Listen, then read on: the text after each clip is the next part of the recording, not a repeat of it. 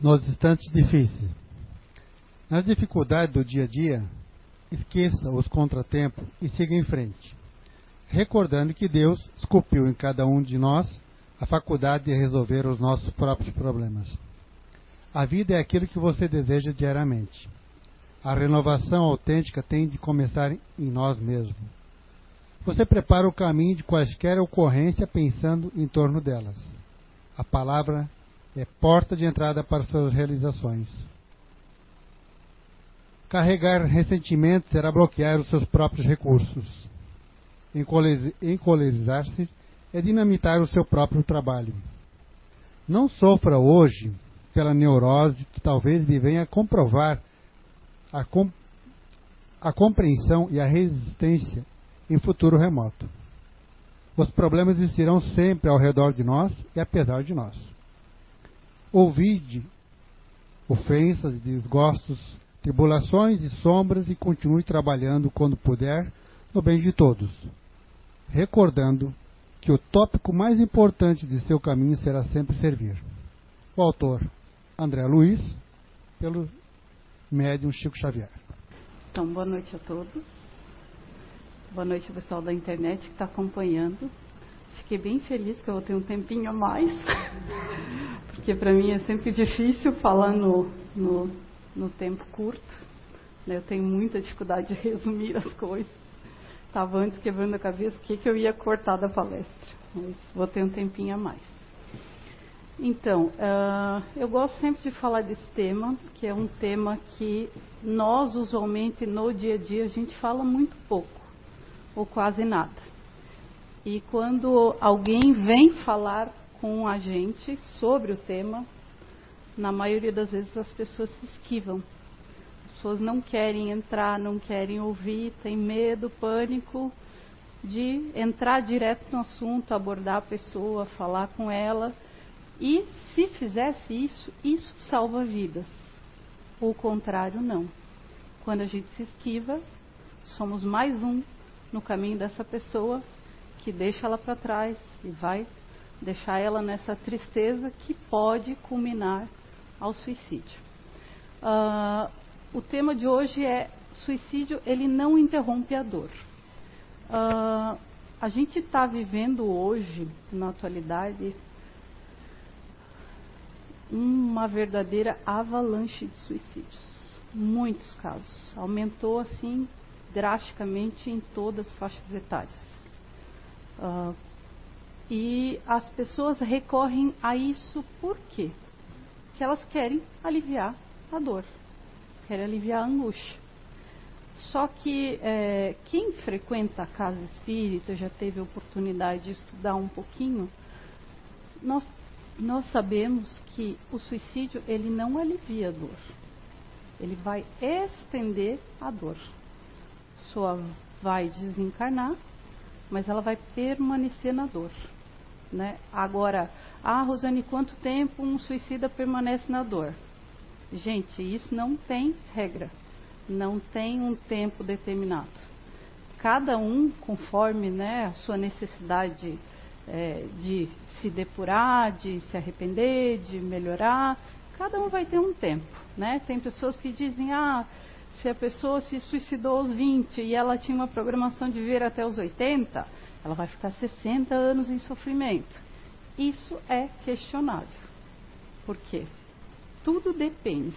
Depende da orientação, depende do conhecimento. Então não tem um prazo, mas algo é fato a pessoa ela permanece em sofrimento. O sofrimento que ela vivia aqui enquanto encarnada, ela vai viver enquanto desencarnada, só que ele vai elevar um pouquinho numa potência mais alta, porque ela vai tentar resolver e, e ela vai viver aquela cena várias vezes, muitas vezes, né?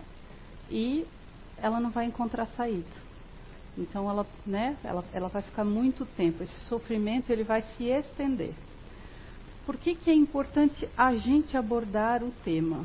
Porque muitas pessoas que cometem suicídio, elas não têm a informação que nós temos dentro da casa espírita. Quem frequenta, quem lê obras espíritas, né? Se vocês quiserem indicação, do tema, tem vários livros muito bons que detalham como que é lá no além-túmulo para as pessoas que se suicidam. Eu não vou entrar nesse aspecto. Eu vou trazer mais a questão do suicídio mesmo para a gente entender o que é que acontece e para que a gente possa sair daqui. E se amanhã ou cheguei em casa, alguém me abordou falando do tema, que vocês estejam munidos de informação para poder auxiliar essa pessoa, né? para não ser mais um que vai se esquivar frente à dor dela. Então vamos lá. Uh, os suicídios, eles só crescem porque a gente não fala deles. Então, a gente precisa falar, porque se a gente fala e debate, a gente tem como evitar. Se eu não falo, né, e, e é o que acontece, só, os casos só aumentam e vai criando né, uma, uma fantasia. Então vamos lá. Uh, Joana de Ângeles, ela fala que a batalha mais difícil a ser travada, ela ocorre no mundo íntimo, né, no nosso íntimo, que é onde ninguém vê, ninguém aplaude e ninguém censura. E aí fica a gente com o nosso sofrimento, a nossa dor, a nossa angústia, uh, é nossa, né? Pode ser uma vitória, uma derrota, pertencerá a ti e em silêncio. Então, uh, a pessoa que está com ideação suicida, né, uh, depois eu vou falar de alguns mitos, né? Ah, se fala, não fala, como fala. Mas a pessoa que ela está com ideação suicida, a dor dela está imensa, é gigante. E muitas vezes ela não consegue colocar para fora né, de forma clara, detalhada, ela vai soltar alguns comentários que vai te dar um indício de que ela está pensando em alguma coisa diferente. Uh, a vida nem sempre segue a nossa vontade, mas ela é perfeita naquilo que tem que ser. Então, uh, a vida nunca é do jeito que a gente gostaria. Né? Se eu perguntar para vocês, ah, o que vocês gostariam de mudar na vida de vocês? Acho que todo mundo teria diversas coisas que a gente gostaria de mudar. Uns vão querer mudar o corpo, outros vão querer mudar a vida familiar, outros vão querer mudar o filho, outros vão querer mudar a casa, o status. Só que a gente precisa lembrar que estamos no lugar onde deveríamos estar. Nada está fora do lugar. Quando eu falo nada, inclusive as dores, inclusive as crises, inclusive os sofrimentos, inclusive as provas, se estamos passando, é porque deveríamos estar passando. Né? Tem um objetivo de nos lapidar, de nos melhorar, para a gente avançar, evoluir. Então, tudo está no lugar onde deveria. Uh, eu só trouxe aqui para citar para vocês o suicídio nasce em três obras clássicas do Espiritismo. No livro dos Espíritos, para quem quiser dar uma estudada depois, né? Uh, tem das perguntas 943 a 957. Allan Kardec discute o tema apontando as causas e consequências desse ato sinistro. No Evangelho segundo o Espiritismo, no capítulo 5, nos Bem-aventurados e Aflitos, eh, se analisa o suicídio juntamente com a loucura. Então, dá bastante detalhes também. E no livro Céu e Inferno, no capítulo 5, na parte 2, há relatos dos próprios suicidas sobre o seu estado infeliz na erraticidade. E para quem quiser, tem aquele Memórias de um Suicida também. É, eu recomendo, da Ivone Pereira do Amaral. É um livro que tem quase 500 páginas. Esse é super detalhado, ela traz casos e aí eles relatam né, como é que foi a experiência lá no além-túmulo depois de terem cometido suicídio. É muito bom, só assim, para quem não está muito bem ou para quem perdeu alguém por suicídio, eu diria espere um pouco, porque ele é muito forte, é um livro bem denso. Eu vou falar para vocês que eu perdi a minha irmã por suicídio fazem 18 anos. Eu levei, eu acho que uns 15 para ter coragem de ler esse livro. Hoje eu já li, já reli, né? Hoje eu me sinto forte. Então por isso que quem tiver passado, né, dá um tempinho, vai nas, nas obras clássicas, porque ele é um livro bem denso, assim, ele dá bastante informação. Mas para quem é curioso e quiser, é uma boa indicação. Uh, um pouquinho de números. Eu sempre gosto de trazer números para impactar um pouco, para a gente ver o quanto é alarmante. Hoje se fala uh, em 800 mil suicídios por ano. Na verdade, esse dado aqui ele está desatualizadíssimo, que já faz pelo menos uns seis anos que a gente fala disso e não houve uma atualização. A Organização Mundial de Saúde fala que esse número ele é de três a quatro vezes mais, porque a maioria dos países não registram e não fazem esse controle dos casos de suicídio. Muitos suicídios são subnotificados, então não sai como causa morte. Isso aqui é o que tem de notificação. Isso são dados mundiais. No Brasil, todo dia 32 pessoas cometem suicídio. A gente sabe que é mais também. Então você pode botar aí umas, pelo menos umas quatro vezes mais, por conta de subnotificação, de não registrar né, como causa morte. O Brasil, no ranking, ele é o oitavo país em número absoluto de suicídios. Né? A gente podia ser o oitavo em tantas coisas boas, e somos o oitavo em caso de suicídio. Uh, um suicídio consumado a cada 40 segundos, então do tempinho que eu comecei a falar até agora, pelo menos umas 10 pessoas já cometeram suicídio no mundo. E outras tantas né, tentaram. É, no mundo, o número de pessoas que se suicidam já supera o número de homicídios e mortos em combate. Então ele é, ele é tão grande que de assassinatos, homicídios e guerras ele supera já. Uh, tem uma tentativa a cada dois segundos. Esse dado foi atualizado agora pelo Ministério da Saúde. A gente falava que era uma tentativa a cada 15 segundos, isso há uns dois meses atrás. Agora fizeram um novo cálculo. O tempo das tentativas reduziu. Então, não vou contar, porque eu não sou boa em matemática, mas do tempo que eu falei agora, vocês podem ter uma noção de quantas pessoas tentaram suicídio. Né? Várias tentativas. Uh, um dado que chama muita atenção e cresceu nos últimos anos, 40%, foi o suicídio na infância. Uh, são estimadas 300 tentativas para cada suicídio consumado na infância. Aí vocês perguntam, mas por que tantas tentativas para cada suicídio consumado? As crianças, é, o meio que elas escolhem para cometer o suicídio é pouco letal. Elas ainda não, não sabem como elas não, não conseguem raciocinar e planejar e articular direito né, uma forma eficaz de alcançar êxito e cometer o suicídio, a forma como elas escolhem ainda é muito primária. Só que aí tem um problema também. Elas tentam muito e as famílias às vezes acham que ah, é um acidente, ah, ela escorregou, ah, ela tomou uma quantidade X de xarope porque achou que estava gripada, ela conta uma historinha para a mãe, né? Então virou o vidro de xarope. E a família não se atenta a esses detalhes. E quando na verdade pode haver, haver ali uma tentativa de suicídio e ela não é cuidada. Então a gente precisa ficar alerta, né? Porque cresceu 40% nos últimos 10 anos no Brasil. E se estima que até 2030 a OMS fala que esse número ele tende a dobrar. Está alarmante. Então vamos lá. Aí eu queria perguntar para vocês por que vocês acham que as pessoas chegam a esse limite extremo? Por que, que alguém comete suicídio? Por que, que elas fazem isso? Alguém tem uma ideia?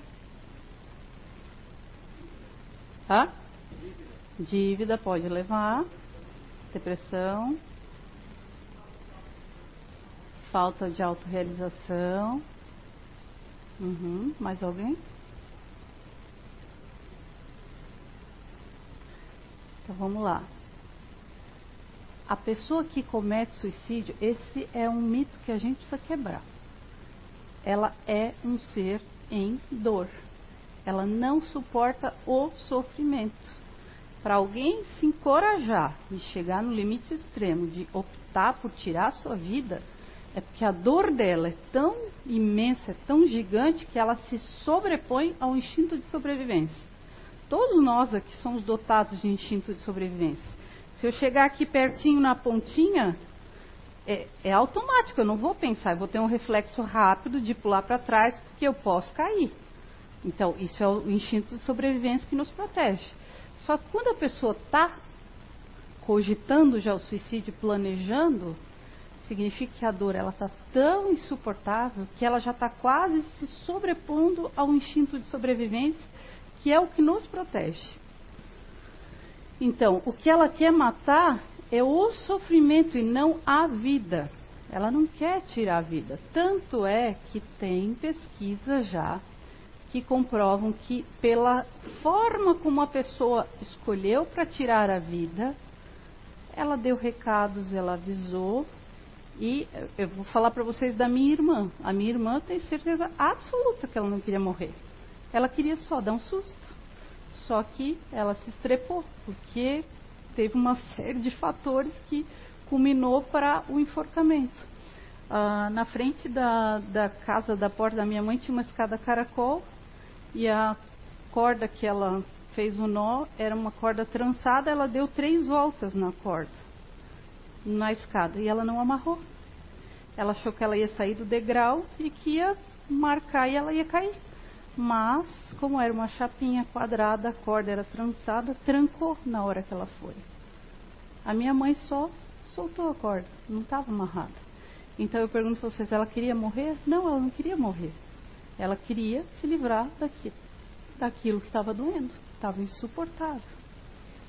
E, e eu falo para vocês assim, depois, né, quem vive um suicídio, a gente fica muito atenta a sinais dos outros. Até então eu não percebia. Isso tudo que eu estou falando para vocês, eu nem tinha noção disso aqui, né? Disso tudo. A gente percebia que tinha alguma coisa errada, estava tentando cuidar da forma como a gente conseguia, mas a gente não tinha essa monteira de informação. Se tivesse, teria feito algo mais. Aí eu pergunto para vocês, que tipo de sofrimento é esse que a pessoa que comete suicídio ou que pensa em suicídio quer se livrar? Que sofrimento é esse?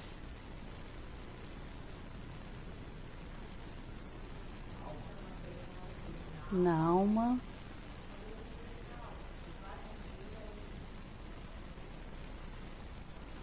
Então,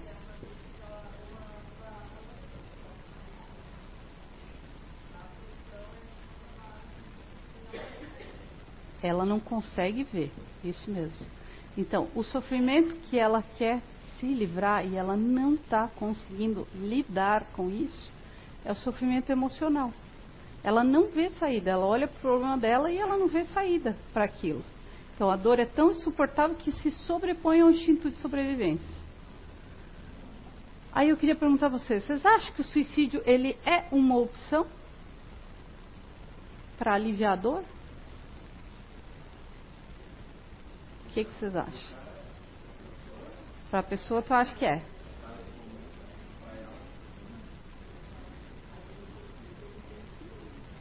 Tá. É uma coisa bem controversa, né? Se é opção, se não é opção. Então, na verdade, o suicídio ele não é uma opção. Ele é a ausência total de uma opção adequada. A pessoa está lá na dor, ela precisa lidar com aquilo e ela não está conseguindo. Por ela não ter recursos, outras formas de lidar com aquilo que ela está sentindo, o suicídio ela cogita como sendo uma possibilidade de alívio, mas ele é a ausência. Pessoa que se suicida, né, a gente precisa ter em mente que ela não tem recurso, ela não tinha recurso para lidar. Por isso que nós precisamos ficar atentos porque tem pessoas que estão, e eu garanto que aqui nessa sala, pelo menos umas duas pessoas devem estar cogitando isso. Né? Depois até vou falar de um estudo aí para vocês. Uh, então, a gente precisa ficar atento, porque se a gente percebe mudança de comportamento, a gente pode ir abordar a pessoa e auxiliá-la nisso. Porque o suicídio ele não é uma opção, ele é a ausência de opções adequadas para lidar com aquela dor dele. Por ele não ter o leque dele de coisas que ele faz zerado, aí ele cogita. Uh, isso aqui eu sempre gosto de trazer. Uh, vocês acham que a nossa sociedade ela educa ou deseduca emocionalmente as crianças? Deseduca? Então, é só, só para ficar bem claro o que é que, a sacanagem que a gente faz com as crianças. Quem daqui já viu uma criança de dois anos correr, cair e começar a gritar? Todo mundo já deve ter visto essa cena, né? Vocês lembram o que é que rapidinho o adulto que está do lado fala para ela?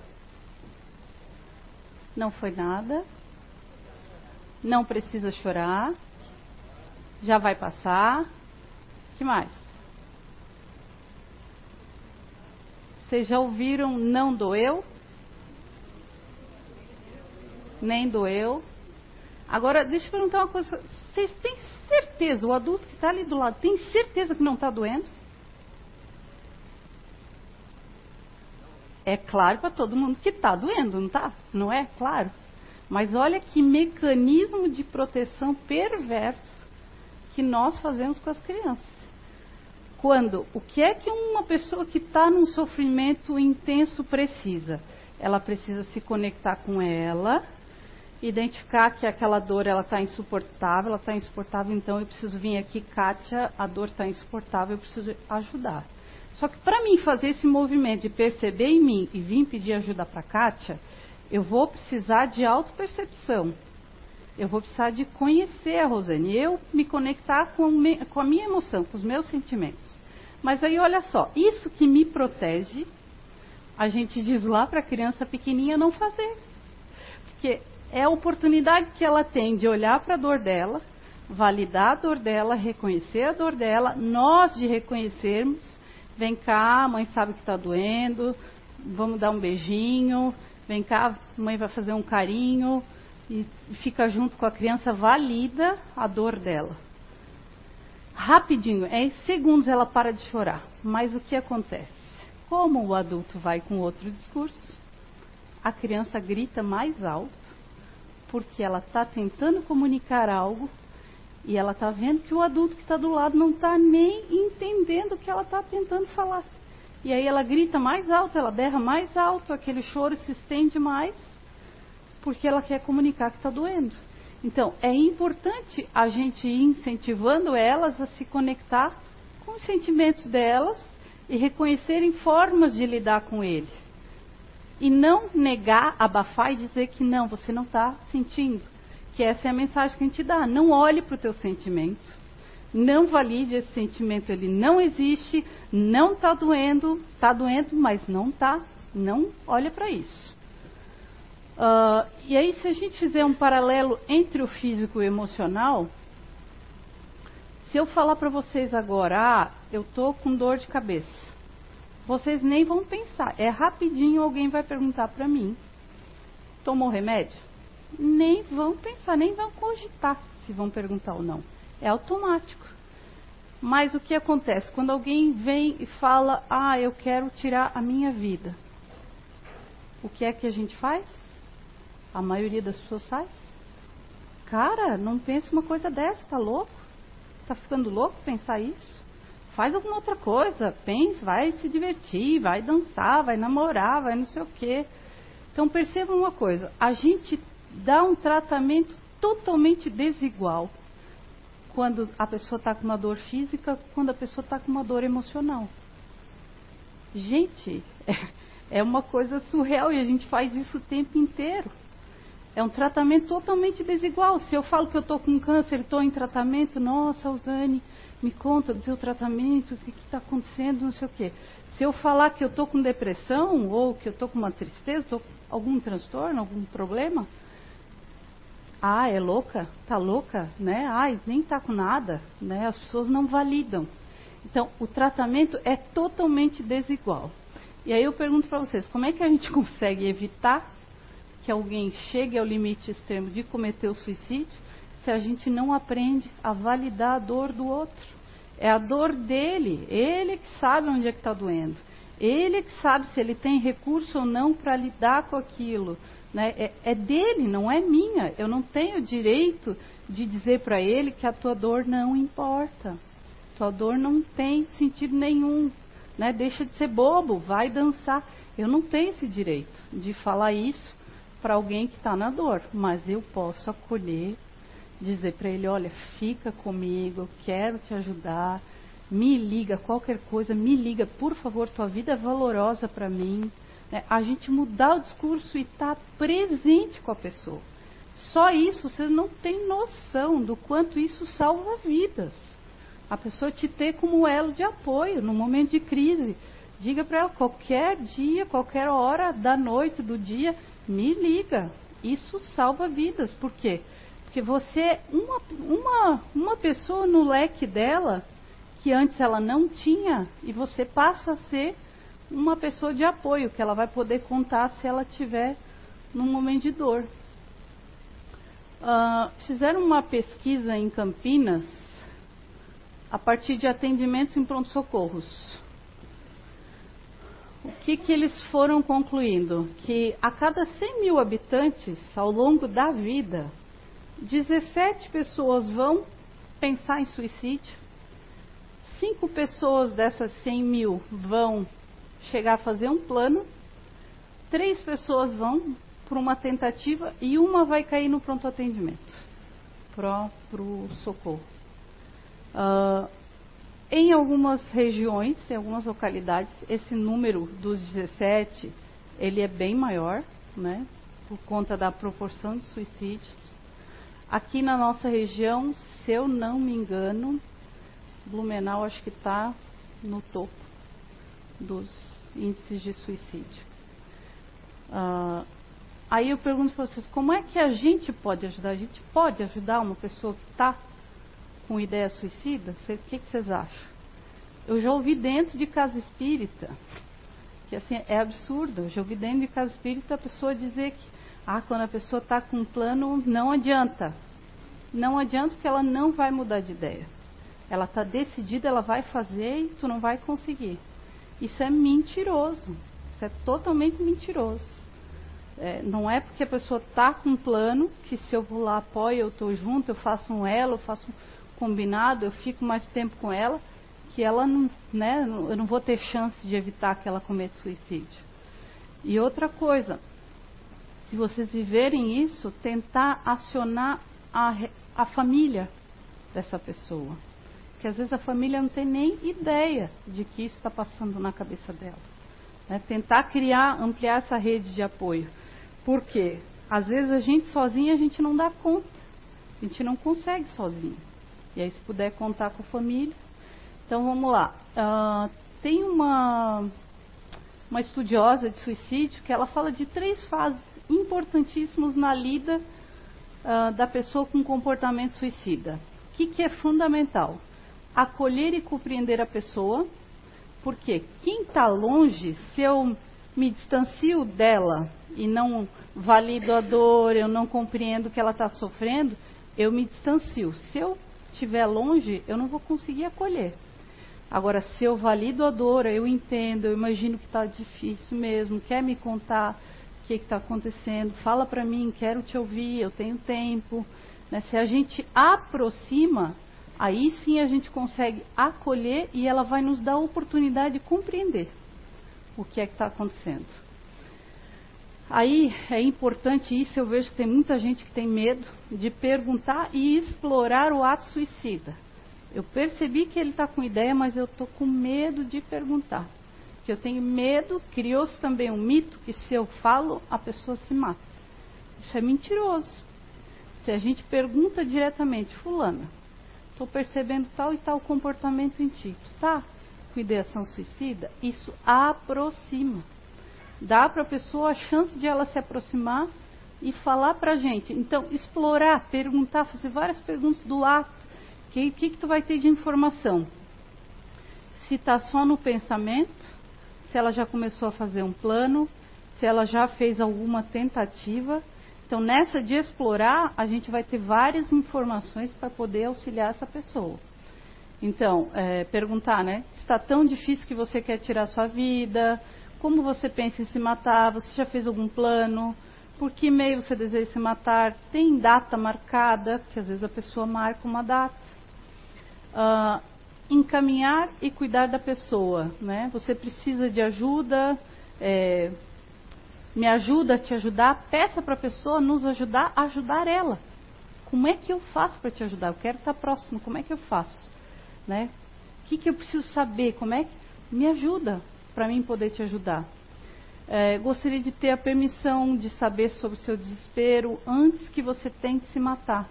Né? Peça, faça esse combinado com a pessoa. Se a gente fizer essas três coisas na lida e com o comportamento suicida, eu tenho certeza absoluta que a gente consegue evitar muitos casos de suicídio. E aí eu pergunto para vocês, alguns mitos, né? Existem mortes, mais mortes por suicídio do que por AIDS? O que, que vocês acham?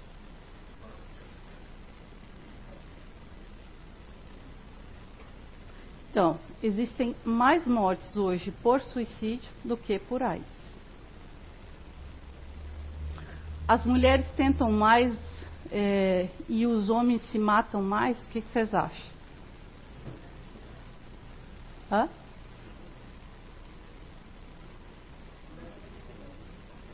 Isso. É verdadeiro. As mulheres elas tentam muito mais, só que os homens eles se matam mais. Por quê? Porque a forma como o homem escolhe para cometer o ato geralmente é mais letal. A mulher não, ela faz algumas tentativas e ela não alcança êxito. Então ela faz várias tentativas para aí ter um suicídio.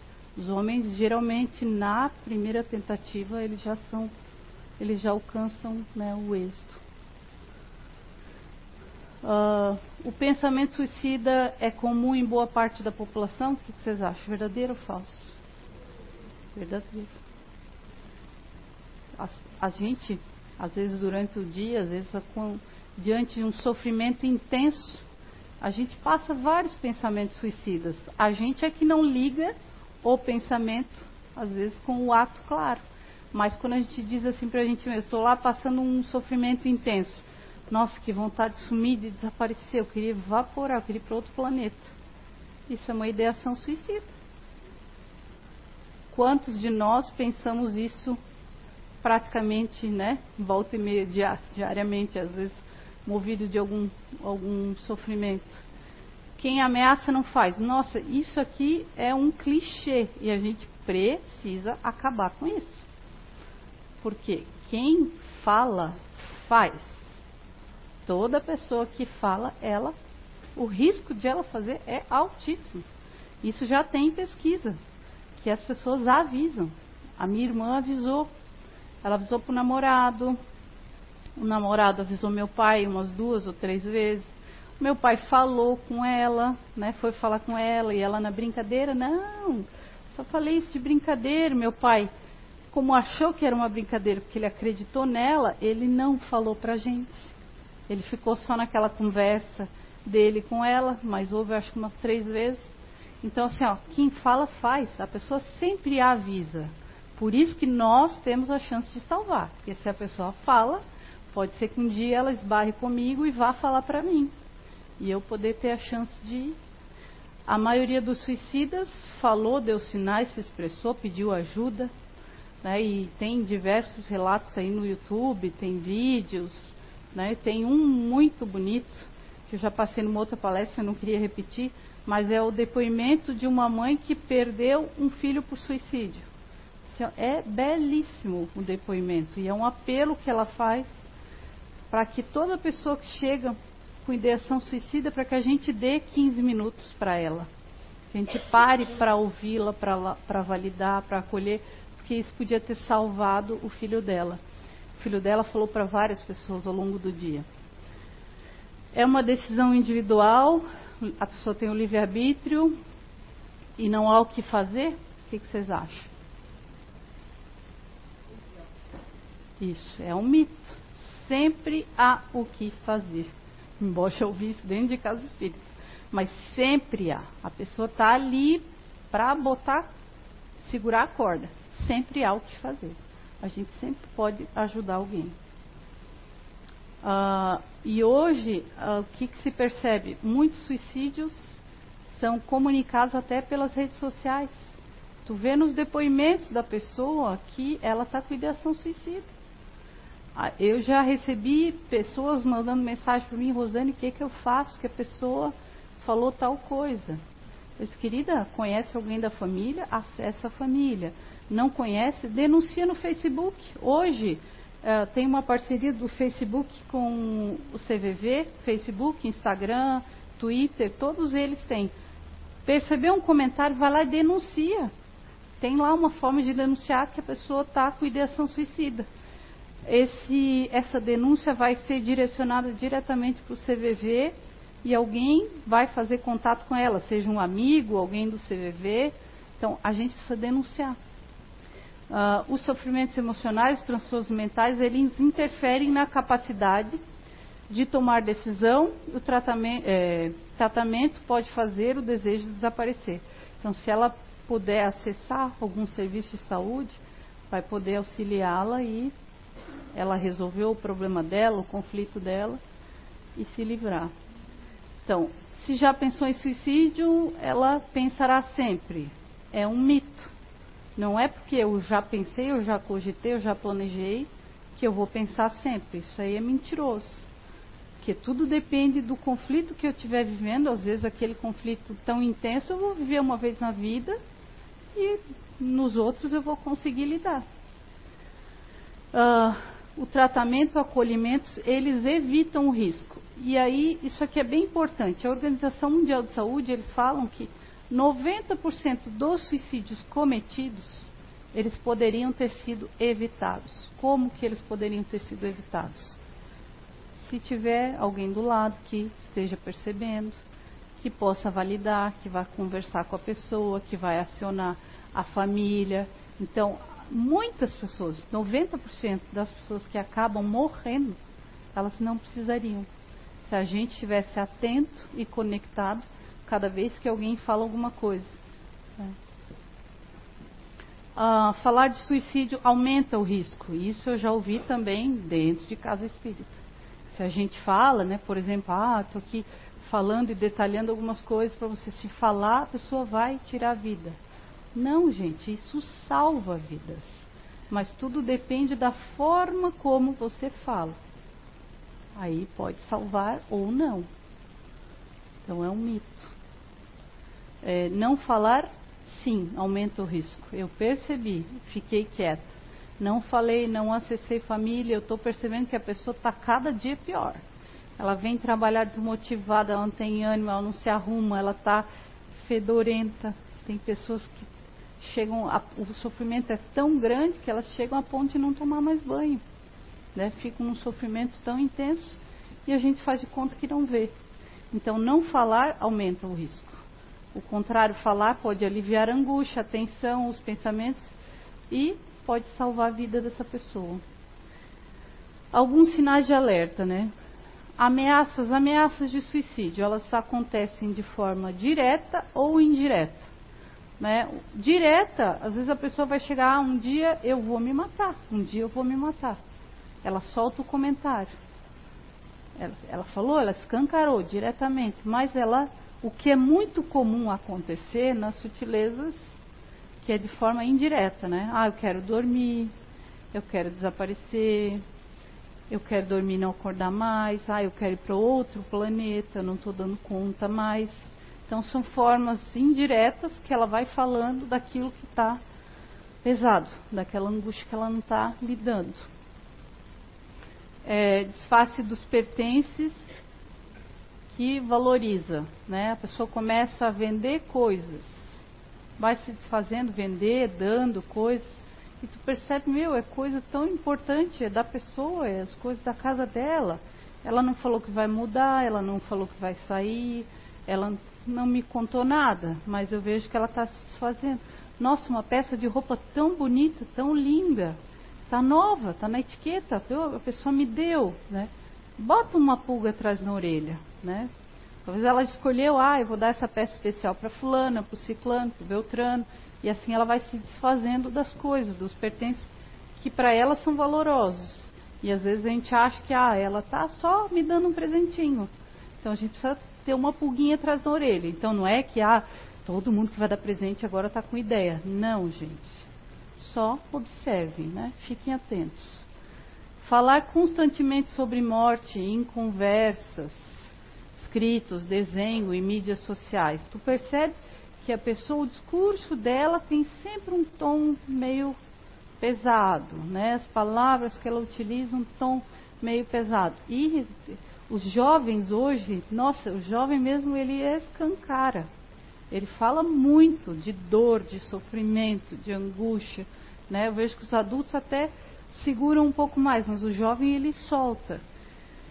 Então, ficar atento, faz denúncia, aciona a família.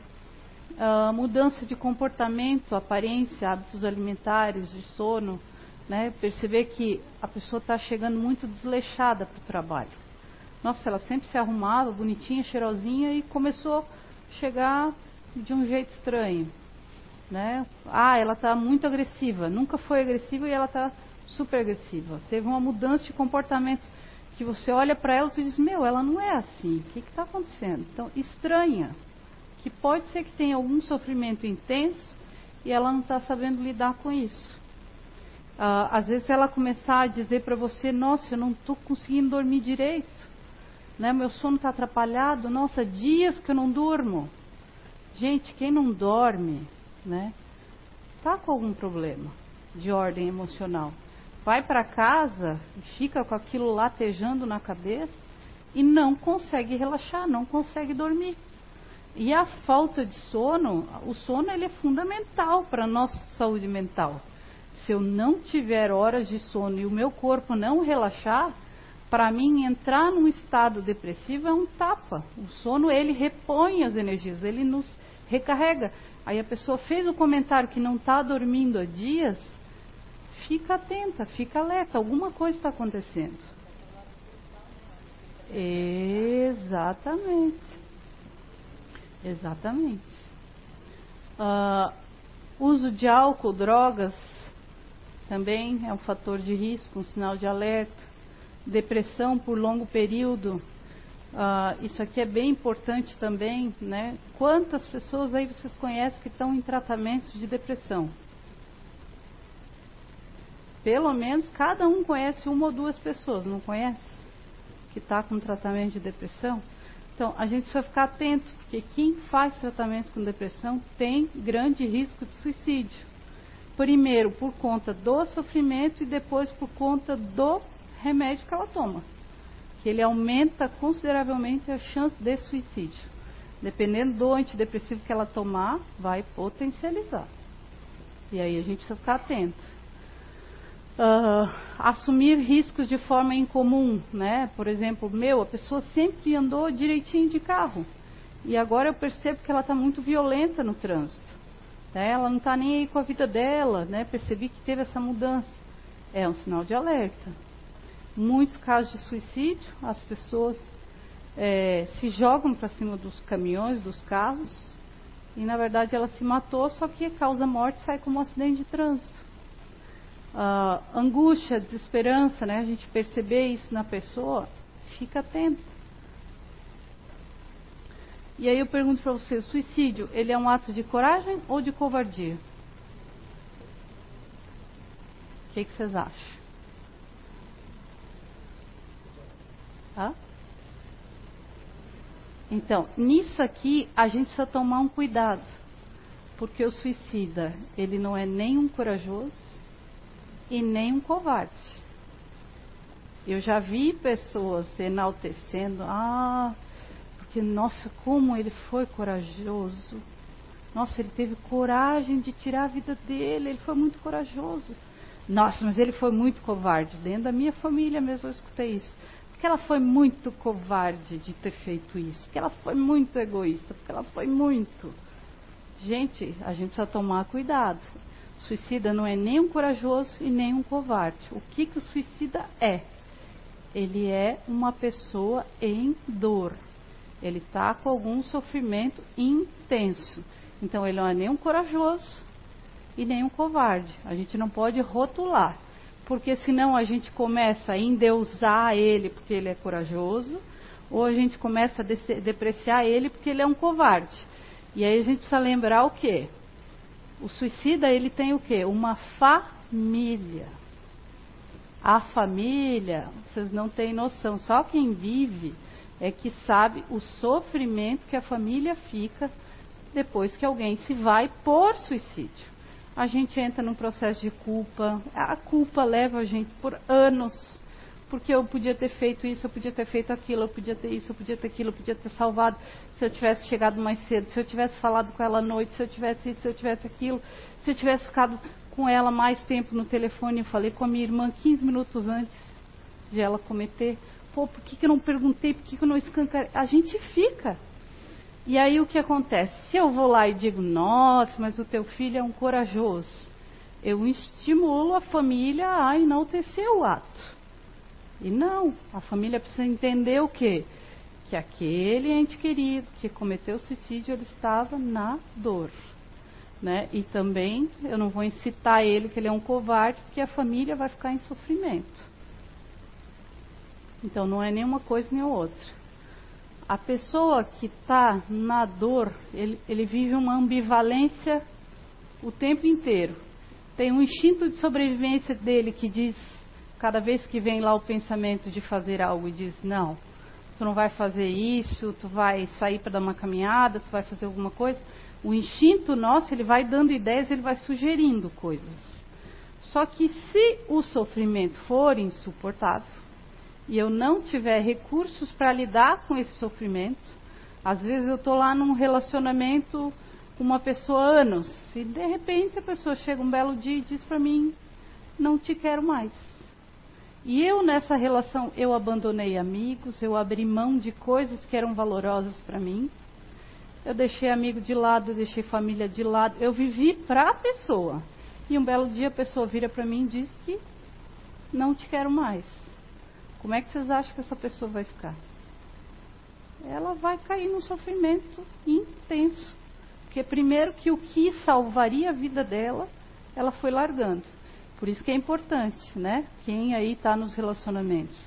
A gente não pode abrir mão de algo que é valoroso para a gente, porque o nosso parceiro não quer que tu tenha amigos, né? Que tu converse com outras pessoas. É uma relação doentia, porque é essa amizade, às vezes, que num sofrimento intenso vai salvar a minha vida. E se a pessoa vai abrindo mão, vai abrindo mão, vai abrindo mão, chega num dado momento que ela pode vir a passar por isso. Isso aqui vai ser mais forte e vai se sobrepor a um instinto de sobrevivência dela. E, na verdade, o que, que é essa. Quando ela fica nesse nesse, nessa ambiguidade né, de o instinto gritando, a, o sofrimento latejante, ela, ela tem uma necessidade de comunicação. Se encontrar alguém, se esbarrar alguém na frente dela e validar isso que ela está vivendo, ela vai falar, gente. Se vocês perguntarem escancarado, olha, fulana, está pensando em suicídio, ela vai falar. Ela está na dor. Se a dor está consumindo ela. Ela está tá de um jeito que ela não está dando conta. Se eu pergunto, eu dou a chance de ela botar para fora. E aí eu salvo vidas. Então ela, ela precisa comunicar. Só que o que acontece? A gente não pergunta. Eu não pergunto porque eu tenho medo de ouvir a resposta. E aí o que, que eu vou fazer? Aí só para vocês entenderem, né? Uma brincadeirinha, é como se fosse uma panela de pressão. Ah, o outro. Os alimentos, eles são os problemas usuais do dia a dia.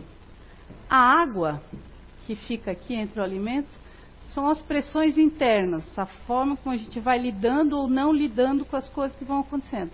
O vapor que vai subindo da água são os sentimentos desagradáveis que essa situação vai gerando em mim.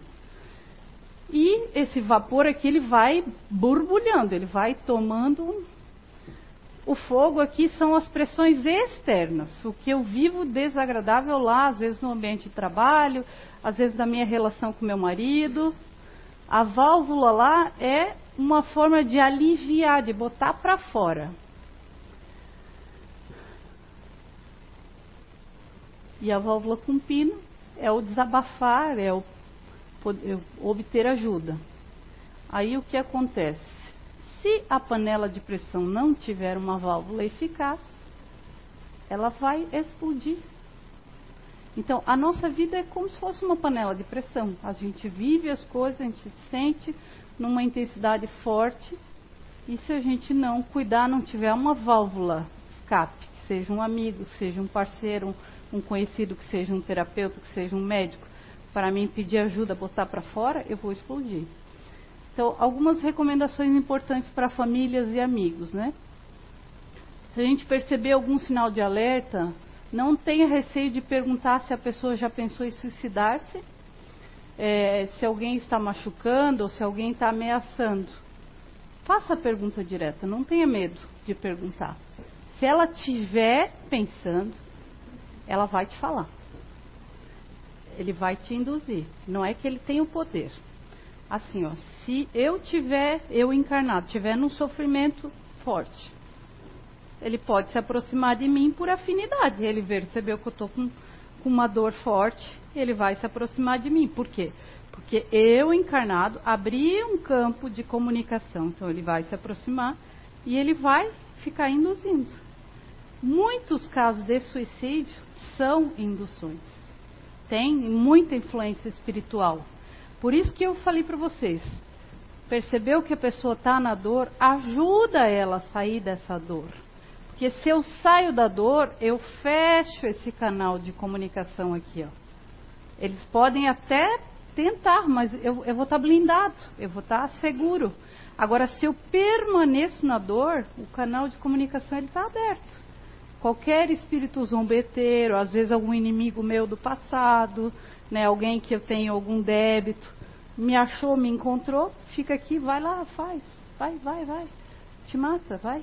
Então, tem muitas, muitos casos de suicídio são induções espirituais. Tem alguém que fica buzinando junto. Por isso que depois eu vou falar da importância da gente se espiritualizar, da gente fazer oração em casa, porque blinda, fazer o evangelho no lar, a casa fica blindada, fica protegida. A nossa casa, a nossa família fica. Então, tem formas da gente blindar e proteger. Uh, escute os comentários da pessoa sem julgamento. Por isso é necessário né, a gente ter concentração, entender o ponto de vista do outro. E isso eu vejo que a, a gente sempre quer dar uma receitinha pronta. Ai, fulano, faz tal coisa. Mas eu sei se fazer isso para a pessoa faz sentido. Às vezes para ela não faz sentido. Ela não gosta de sair, ela não gosta de barzinho, ela não gosta de ambiente barulhento e eu estou sugerindo que ela vá num ambiente barulhento. Ela não gosta. Então eu tenho que entender, mas tentar ver qual é o ponto de vista dela. Se eu conheço ela um pouquinho, eu sei do que ela gosta, do que ela não gosta. Aí fica mais fácil do que a gente levar o que a gente faria para ela, né? Responder com foco no que é importante para a pessoa e não o que é importante para mim. Porque às vezes a gente fala que eu preciso ir lá dar uma resposta para a pessoa, porque é importante para mim eu fazer isso. E para a pessoa a conversa já perdeu o sentido, ela está ali só falando contigo, mas ela nem está ouvindo mais o que está falando. Porque ela viu, ela já percebeu que tu não está escutando ela, que ela não está sendo compreendida é, lembrar o que conversaram, manter o assunto vivo, né? Ah, falei com ela ontem. Amanhã, uma mensagenzinha, uma ligação, ah, a gente conversou, fiquei pensando naquilo que tu me falaste, quero te dizer que a tua vida é valorosa para mim, né? Faz um elo e mantém o assunto na pauta, porque aí tu vai saber se se ela permanece pensando, o que, que ela está pensando, se ela está planejando ou não está. Uh, é necessário deixar a agenda de lado. Então, vai ter situações, pessoas estão com sofrimento mais intenso, que não dá para perguntar para a pessoa, né? Ah, como é que tu tá? E aí, ah, eu tenho que ir, tchau. Se eu pergunto, eu tenho que saber que eu preciso dar tempo para a pessoa me responder. Não posso perguntar e sair correndo. Então, mensagem daí para os jovens. O suicídio ele é um ato irreversível por um problema que é temporário. Não só para os jovens, para os adultos também. Não dá para voltar atrás, né? E é um problema que é temporário, que a gente precisa viver. Lembra que eu falei lá no começo? Todos nós estamos onde devemos estar, vivendo o que precisamos viver. Ninguém está no lugar errado na hora errada. A gente está sempre no lugar certo. Só que os desafios e os problemas a gente vai ter o tempo inteiro. A gente vai ter que lidar com eles. O suicídio ele pode ser evitado, existe ajuda e a pessoa não vai se sentir mal assim para sempre. É, nunca prometa manter o segredo sobre comportamentos que representem perigo a alguma pessoa. Isso também é perigoso, né? A gente percebeu que a pessoa está com ideação suicida, ela foi clara quando ela afirmou para ti e tu vai dizer para ela assim, Kátia, eu prometo que eu não vou contar para ninguém. O segredo vai ficar entre nós. Qual é a garantia que eu tenho que a Kátia não vai fazer nada? A gente tem como garantir? Não temos. O que, que eu preciso, Kátia? Isso é muito sério, Kátia. Eu quero te ajudar, eu vou te ajudar, eu vou estar junto, né? Mas eu estava aqui pensando, o que, que tu acha de conversar com o teu irmão, ou conversar com o teu pai, ou eu ir lá, eu, eu me proponho, eu vou lá, eu falo para o teu marido, né, o que tu está sentindo. Diz para mim o que, que tu gostaria que eu dissesse para ele, eu falo. Mas eu quero, eu quero mais pessoas, Kátia, perto de ti para te ajudar, para te não se sentir sozinha. Né? Porque nem sempre eu vou poder estar do teu lado, mas eu quero me assegurar que tu vai estar sendo cuidada. Então, se a gente vai nesse discurso, a gente não precisa fazer isso. E nem devemos, por favor, não façam isso. Porque a gente não tem como garantir que amanhã a pessoa vai estar viva, se ela afirmou para ti. É, seja proativo e tome ações para reduzir o bullying, reporte preocupações. Uma das, das, maiores causas, se não mais, eu acho que é a maior causa de suicídio hoje entre jovens, são situações de bullying vivenciados nas escolas. Os jovens entram em sofrimento porque vivenciam às vezes uma situação ali dias, meses, às vezes um ano inteiro de deboche ele não abre isso para ninguém, ele não conta isso para ninguém, permanece na dor e chega uma hora que a panela não dá conta, que vai explodir. Então, é, quem estiver vivendo isso, algum jovem, né, às vezes está assistindo aqui, nunca se cale frente ao bullying, sempre peça ajuda, né? Vai na escola, fala com o diretor, às vezes fala com o pai, fala com o irmão, fala com quem quer que seja. Porque se a gente se cala, a tendência é não parar, não vai parar. Né? É, eu tenho meu, o meu filho vivencia situações de bullying praticamente todos os dias na escola. Um dia ele vai na direção, outro dia ele vai na coordenação, outro dia ele fala com os meninos maiores do oitavo, do nono ano, outro dia ele fala com meninos meninas da classe dele, outro dia ele vai lá e chama a irmã e fala para a irmã se intrometer. Então, sempre, a gente sempre tem que educar as nossas crianças a nunca se calar. Aconteceu alguma coisa que te deixou triste? Fala. O, tempo que for, a hora que for, para quem quer que seja. Nunca fique quieto. E a gente precisa orientar as crianças disso, os jovens, né? O suicídio, ele é previsível. As pessoas que estão planejando, elas emitem sinais sempre leve esses sinais muito a sério. Né? Os recadinhos lá que eu falei que elas vão dando. Não desvalorize achando que isso não vai acontecer. Pode vir a acontecer. Uh, a minha irmã, os recadinhos que ela dava para o namorado era: Ah, o dia que eu morrer, eu quero ser enterrada nesse cemitério. Cada vez que ela vinha do litoral para cá, ela passava na frente do cemitério e ela falava para ele: Eu quero morrer, ser enterrada nesse cemitério.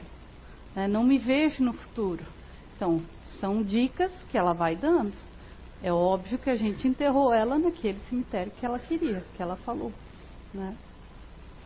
Ah, não deixe a pessoa sozinha que você considera estar em risco, né? Tu percebeu que o risco está forte. Não deixa ela sozinha. Dá um jeito, acessa alguém, chama a família, vai junto, pede ajuda para alguém. Uh, esteja disponível para falar com seus amigos sobre o que eles, com eles, se sentem e demonstre que você se importa. Prevenção do suicídio é uma tarefa de muitas mãos. Né? Não é responsabilidade só do governo.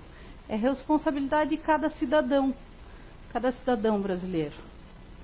Então vamos lá. É tarefa dos profissionais de saúde mental, é tarefa do serviço de saúde, é tarefa da mídia de falar, trazer reflexão do tema, é tarefa da sociedade organizada, é tarefa das casas espíritas ajudarem pessoas que estão com ideação suicida, é tarefa de qualquer pessoa que se importe genuinamente com o outro.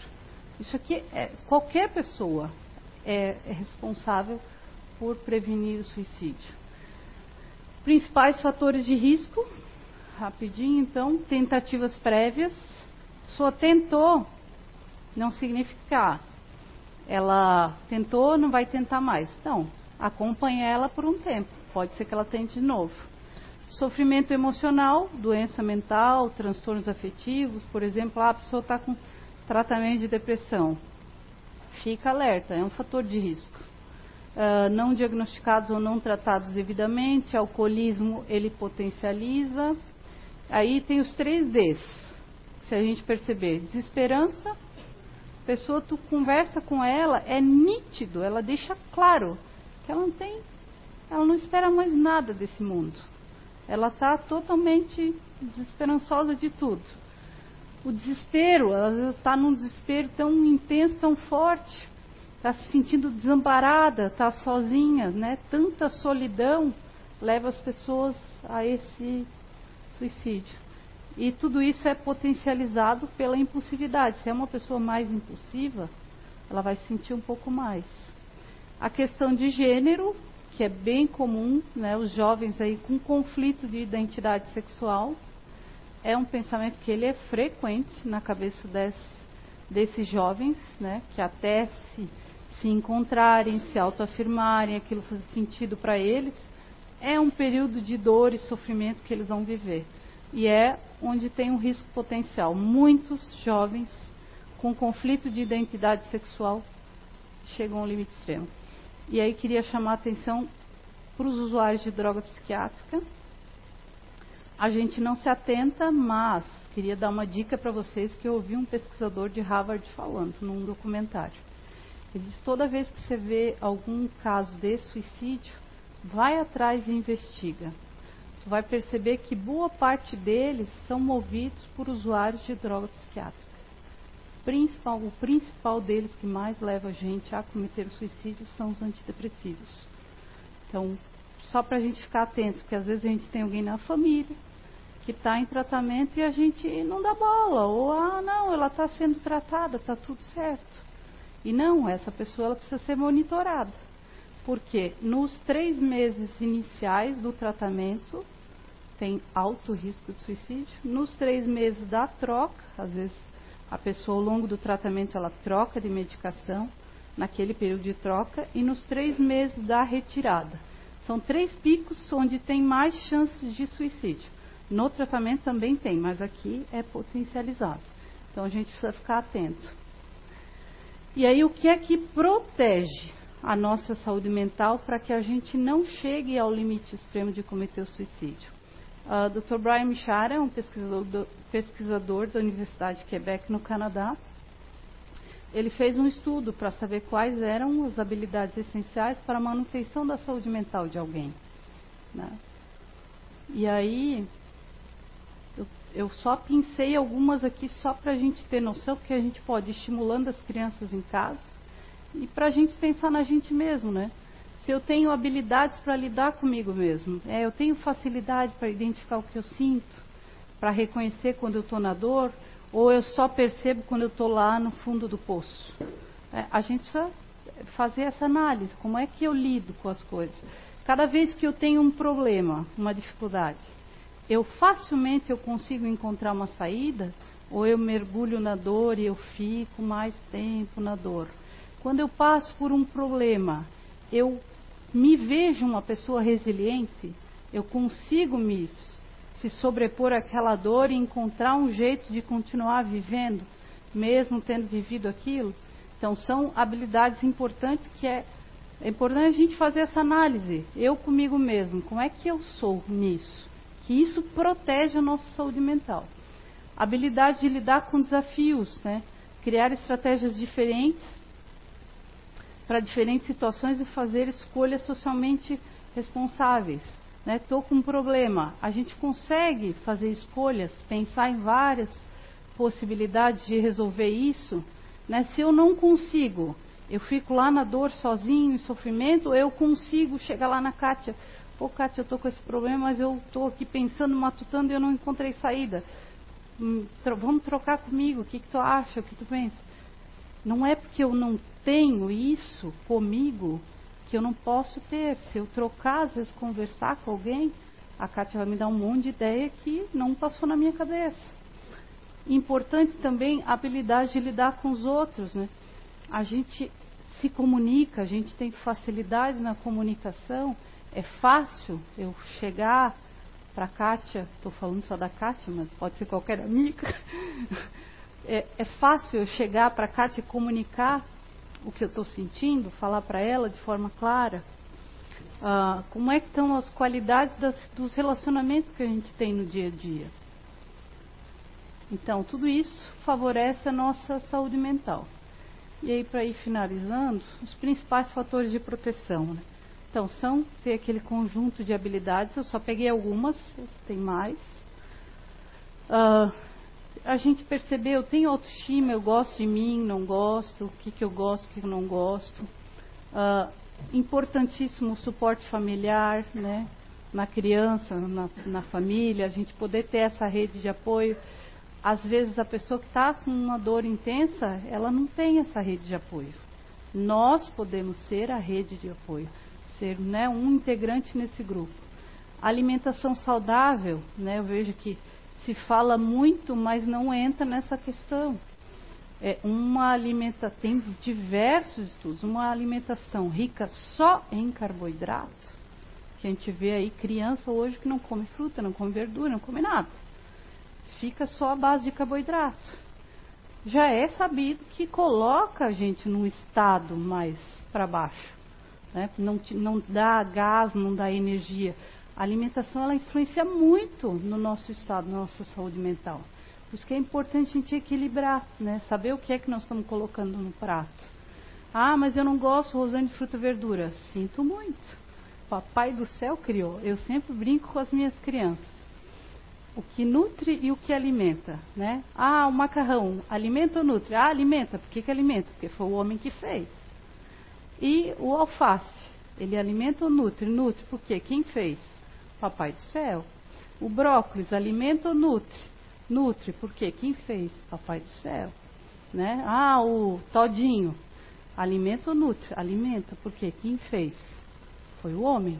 Então, tudo que o homem fez, alimenta, mas o que Papai do céu fez, nutre. E é uma inteligência simples. E a gente não se conecta. E aí vai lá fazer o prato e dá-lhe só carboidrato, só industrializado. Isso influencia muito na nossa saúde mental, na nossa disposição, na energia, na forma como a gente acorda, na forma como a gente leva o vida, né, o dia a dia, no, na qualidade do nosso sono influencia. Ter uma razão para viver, espiritualidade, religiosidade é fundamental. Isso protege, blinda a nossa família, o nosso lar, né, os ambientes isso blinda a tal ponto que eu, se eu tenho o hábito de fazer lá o evangelho no lar, eu faço orações todo dia, eu tenho sempre esse cuidado de fazer higiene mental. E aí eu encontrei o Agostinho, o Agostinho me falou que ele está com ideação suicida. A minha energia, no tempo que eu vou ficar aqui com o Agostinho, ela vai impactar ele. Por eu fazer esse processo de cuidado, de limpeza, a minha energia vai impactar a dele. Eu vou conseguir com a minha energia dar uma limpada, ajudar o Agostinho a trocar essa, essa energia que ele está e poder ir né, junto com ele, caminhando. Então, é fundamental. E o que se percebe hoje, ah, os pais não uh, não sentam na cama para rezar, para agradecer, não ensinam os filhos a agradecer pelas coisas do dia a dia, não fazem essa ligação filho, tem uma ligação com o que quer que seja, e cada um com a sua crença, né? Com Deus, né? Agradecer, ser grato. Isso promove saúde mental, gente. Isso nos blinda, nos protege. Ah, a pessoa ter um emprego também, né? Acesso a serviços de saúde, não ter acesso a meios letais, ajuda, laços sociais, amigos, isso é fundamental. Uh, para quem está com ideação suicida, né? Às vezes alguém da internet, alguém aqui mesmo da sala. Se não tiver um amigo que possa ligar, tem o CVV, gente, é gratuito, 188, qualquer lugar no Brasil, ligando 188 de qualquer telefone, vai ter alguém lá para te escutar, para falar contigo. Eles fazem um trabalho belíssimo de ajuda. Uh, o CVV tem o grupo, o GAS, que é um trabalho que eles começaram, acho que se não me engano, no retrasado, que é um grupo de apoio aos sobreviventes do suicídio para famílias e para as pessoas que já cometeram suicídio. Então eles têm um grupo de apoio que se encontra, se não me engano, uma vez a cada 15 dias. E aí o que eu falei para vocês, Facebook, Instagram, Twitter, redes sociais, hoje tem como a gente fazer denúncia. Ah, a pessoa está com ideação, eu vou lá e denuncio, vou lá faço a denúncia, para que essa pessoa possa receber o cuidado. E aí queria agradecer vocês, me deixar à disposição. Se alguém quiser fazer alguma pergunta, vocês devem falar comigo. Obrigada.